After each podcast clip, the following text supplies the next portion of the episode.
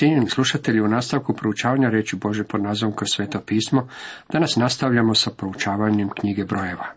Osvrćemo se na 12., 13. i 14. poglavlje. Tema 12. poglavlju glasi ljubomora, Mirjam i Arona, sud nad Mirjam. Biblija nam malo govori o Mojsijevom obiteljskom životu, ali iz onoga što znamo ne čini se kao da je živio presretno. Incident zapisan u ovom događaju je obiteljska prepirka koja se desila na putovanju iz Sinaja u Kadeš Barneo.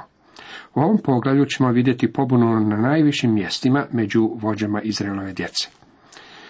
A Mirjam i Aron uzeše rogoboriti protiv Mosija zbog žene kušanke kojom se oženio, jer bi Ašo uzeo za ženu jednu kušanku. Ja ne mislim kako se ovdje radilo o Sipori, kćeri midijanskog svećenika, jer bi ona bila midjanka. Zadnje što smo čuli o Sipori bilo je kad ju je otac doveo Mojsiju na goru Sinaj. Je li se vratila kući s ocem ili umrla, koja je to etiopljanka, to je skušanka. Biblija o njoj govori, sve što možemo reći je da se čini kako je ona bila druga žena.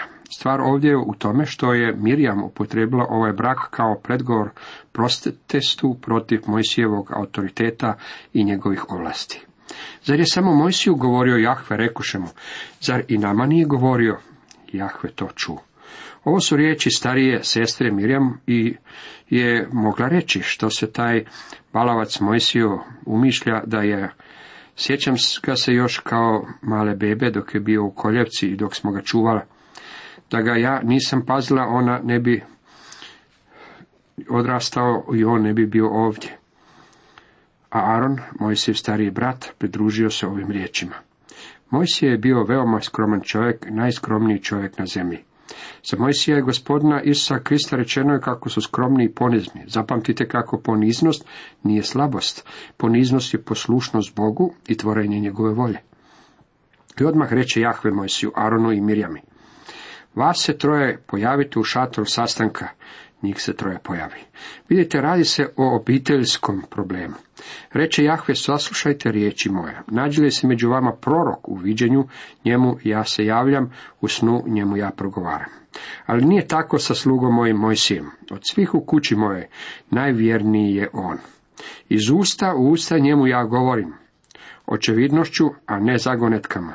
I lik Jahvin on smije gledati, kako se onda niste bojali govoriti protiv sluge moga Mojsija.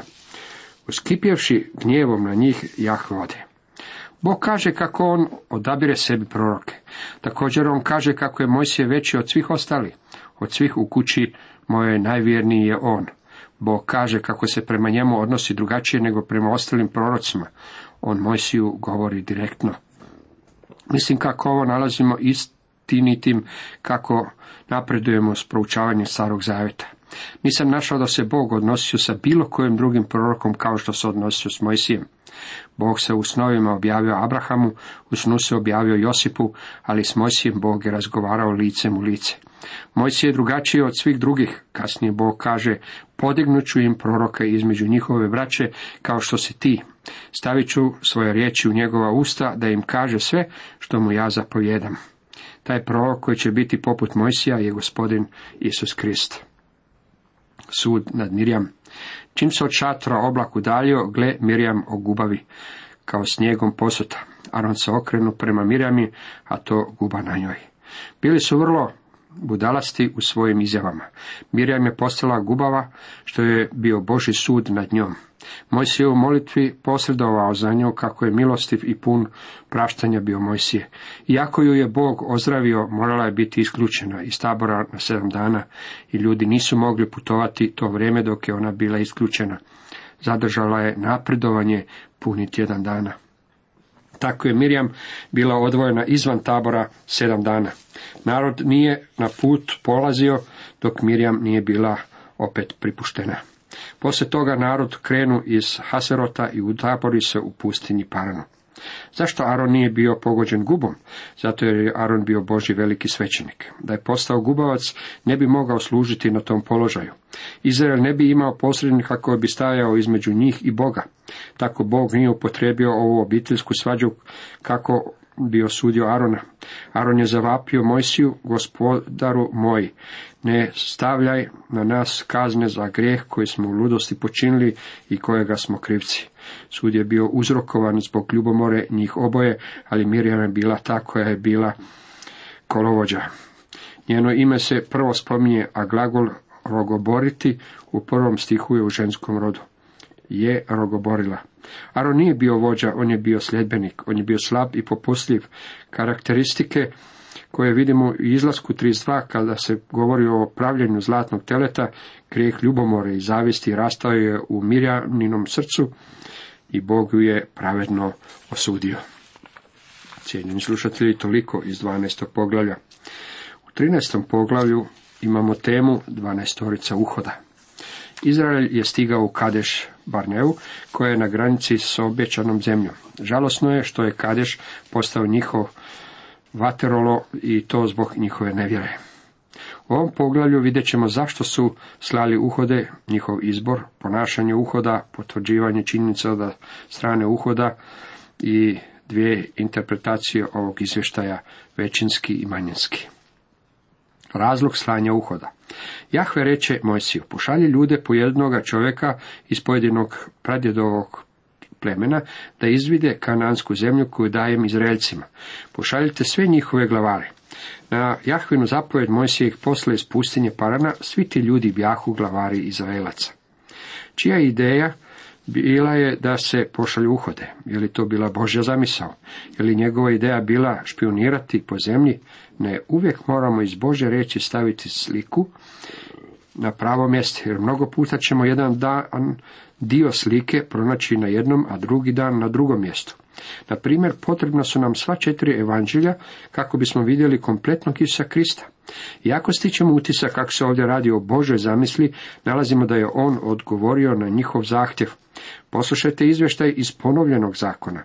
Tada vam rekoh, došli ste u gorski kraj Amorejaca koji nam Jahve, Bog naš daje. Eto Jahve, Bog tvoj stavio je predati tu zemlju. Ustaj za posjednje, kako ti je rekao Jahve, Bog otaca tvojih. Ne boj se, ne strahuj. Svi ste onda došli k meni i rekli, pošaljimo pred sobom ljude da izvide zemlju i jave nam o putu kojim ćemo ići i o gradovima u koje ćemo doći. Slanje uhoda u zemlju nije bila Boža zamisao. Slanje uhoda označilo je slabost i strah sa strane ljudi. Postojao je strah da neće moći zauzeti zemlju. Bilo im je tako jednostavno uključiti razum i poslati uhode kao mjeru njihove mudrosti. Bilo kako bilo, Bog vodi Izrael u zemlju koju im je obećao. Njihov zahtjev za uhodama pokazuje nedostatak vjere. Ne vjeruju Bogu. Bog je već bio ondje i prošpionirao je zemljom, znao je sve o njoj. Ne bih poslao u zemlju ako ne bi znao da oni to mogu podnijeti.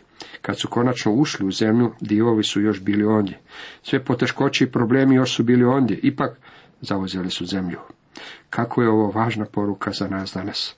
Živimo li po vjeri? Naravno da moramo biti na oprezu, ali postoje vrijeme kad trebamo svoje putove predati Bogu. Prepusti Jahvi putove svoje, u njega se uzdaj i on će sve voditi, kaže nam psalam 37.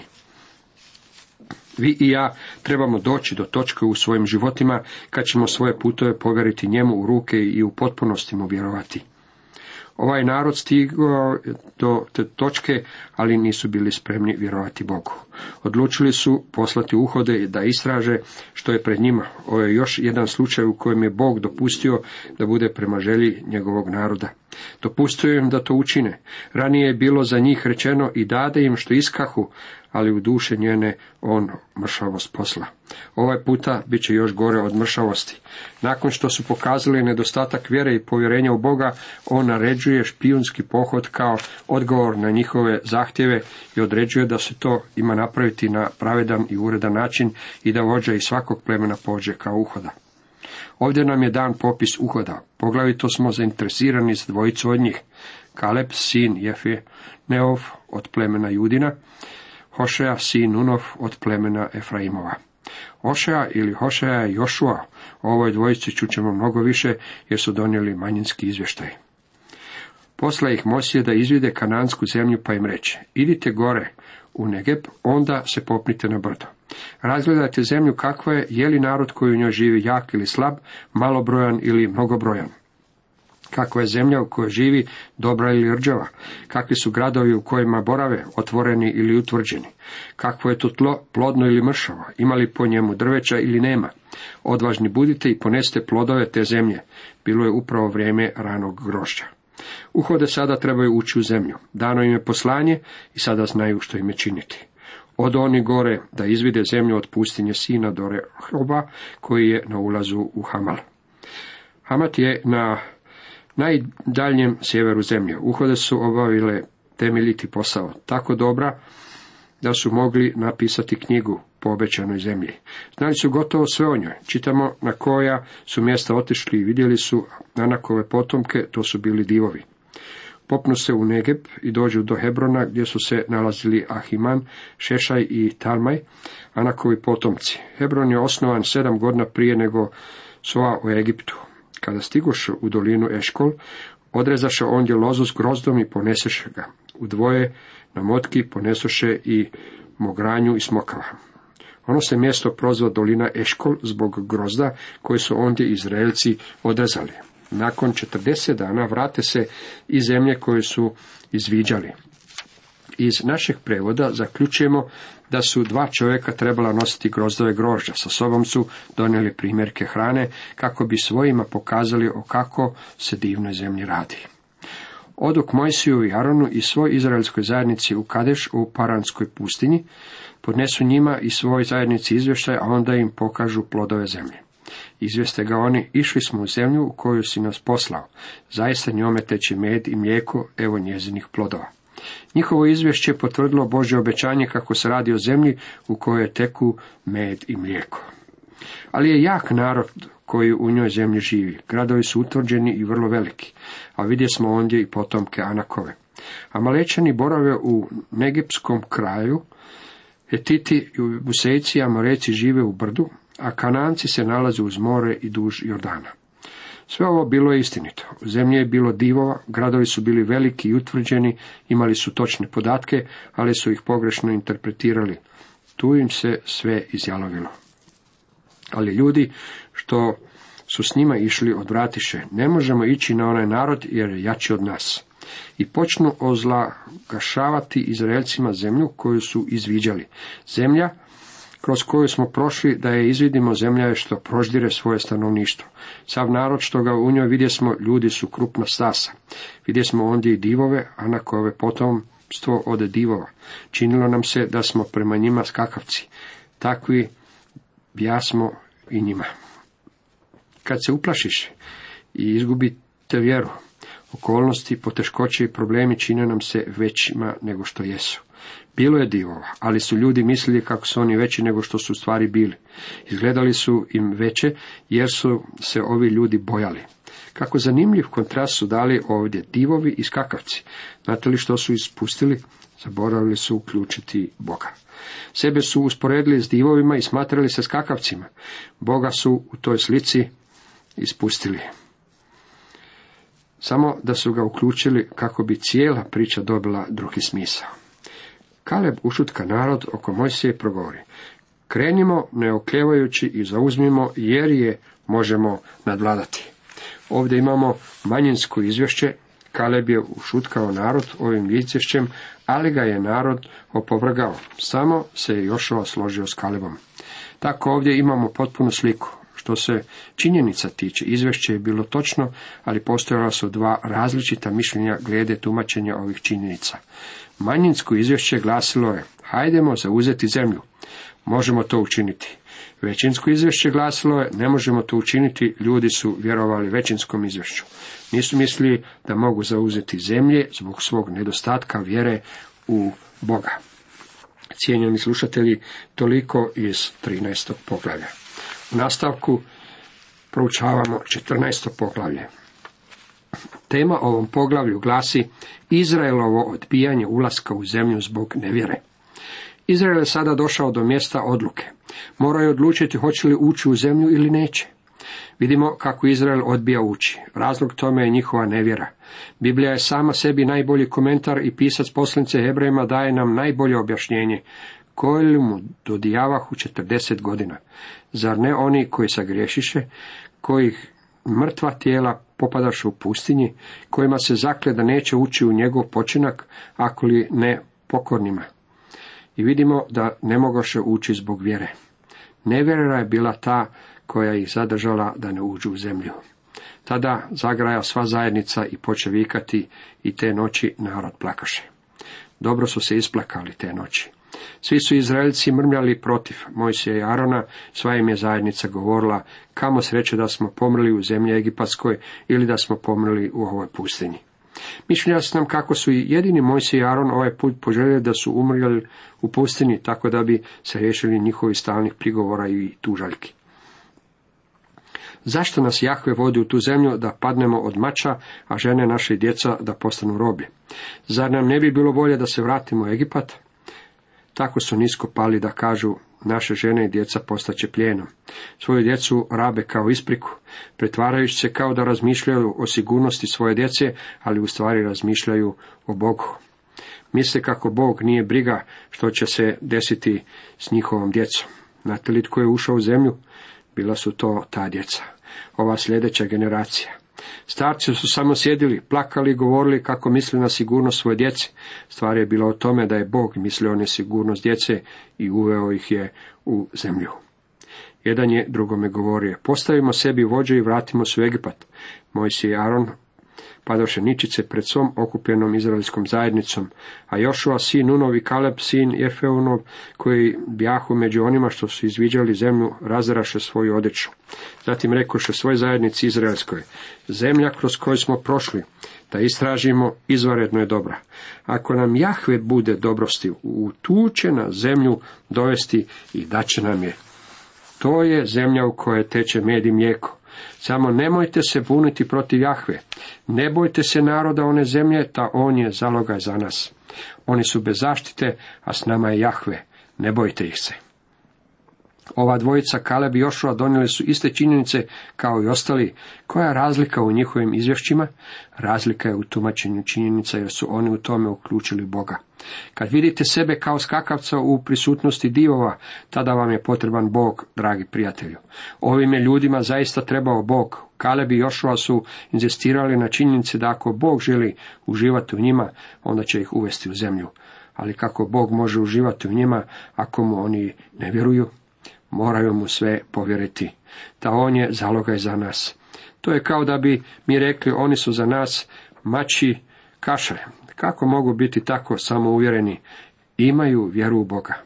I dok je sva zajednica već mislila da ih kamenuje, pokaza se slava Jahvina u šatoru sastanka svim sinovima Izraelovim. Jeste li primijetili da svaki puta kada dođe do pobune, mrmljanja ili potuživanja pojavljuje se Jahvina slava? Bog je duboko nezadovoljan ovom pobunom protiv njega. Tada reče Mojsiju, dokle će me taj narod prezirati? Dokle mi neće vjerovati unatoč svim znamenjima što sam ih među njima izvodio? Udarit ću ih pomorom i ispretrebiti, a od tebe ću učiniti narod veći i moćniji od njega. Bog kaže, uništit ću ih i od vas načiniti narod kako bi ispunio svoje obećanje. Onda Mojsije reče Jahvi, Egipćani su shvatili da si ti svojom moći izvao ovaj narod između njih. Oni su to kazali žiteljima na one zemlje, već su znali da si ti Jahve usred ovog naroda kojemu se očituje licem u lice i da ti Jahve u oblaku stojiš nad njima, da obdanu stupu od oblaka, a obnoću stupu od ognja ideš pred njima. Zato ako pobješ ovaj narod kao jednoga čovjeka, narodi koji su čuli glas o tebi reći će, Jahve je bio nemoćan da dovede ovaj narod u zemlju koju mu je pod zakletvom obećao i zato ih je poubijao u pustinji. Zato neka se snaga moga gospodina uzvisi, kako bi najavio rekavši, Jahve je spor na srđbu, a bogat milosrđem podnosi opačinu i prijestup, ali krivca ne ostavlja nekažnjena, nego opačinu otaca kažnjava na djeci i do trećeg i četvrtog koljena. Oprosti krivnju ovome narodu po veličini svoga milosrđa, kao što si vodi ovaj narod od Egipta do ovde. Mojsije Podsjeća Boga kako će krenuti glasina da jako je on izveo iz Egipta, nije ih mogao uvesti u zemlju kako bi dovršio ono što je započeo. Bog se slaže nastaviti s njima i uvesti Izraelu obećanu zemlju. Opraštam po riječi tvoje, reče Jahve. Nakon toga Bog izriče ovo proročanstvo, ali ipak tako ja živ bio i slave se Jahvine napunila sva zemlja. Kako je Bog izveo Izrael iz Egipta i uveo ih u obećanu zemlju, tako će Bog ispuniti plan kojeg je imao s tobom kad te spasio. Dovešće do kraja plan kojeg provodi na cijeloj zemlji, jer dolaze vrijeme kad će cijela zemlja biti ispunjena Božom slavom. Nijedan od ljudi koji su vidjeli slavu moju i znamenja što sam ih izveo u Egiptu i u pustinji, pa me ipak iskušavali već deset puta ne hoteći poslušati moj glas, neće vidjeti zemlje, što sam je po zakletom obećao njihovim ocima, nitko od onih koji me preziru neće vidjeti. A slugu svoga Kaleba, jer je u njemu drugčiji duh jer mi bjaše poslušanj, njega ću ja dovesti u zemlju u koju je išao i njegovi će potomci za posjest. Neka Malečani i Kananci samo ostanu u dolini. Sud pada na Izraelovu djecu i generacija koja je mrmljala neće ući u obećanu zemlju. Jošua i Kaleb su jedini koje bi Bog izdvojio iz ovog mnoštva. Bog im obećaje kako će ih uvesti u zemlju i to obećanje ispunjava. U ovoj pustinji popadat će vaša mrtva tijela, svih vas koji ste ubilježeni u bilo koji vaš popis od 20 godina pa naprijed, koji ste rogoborili protiv mene.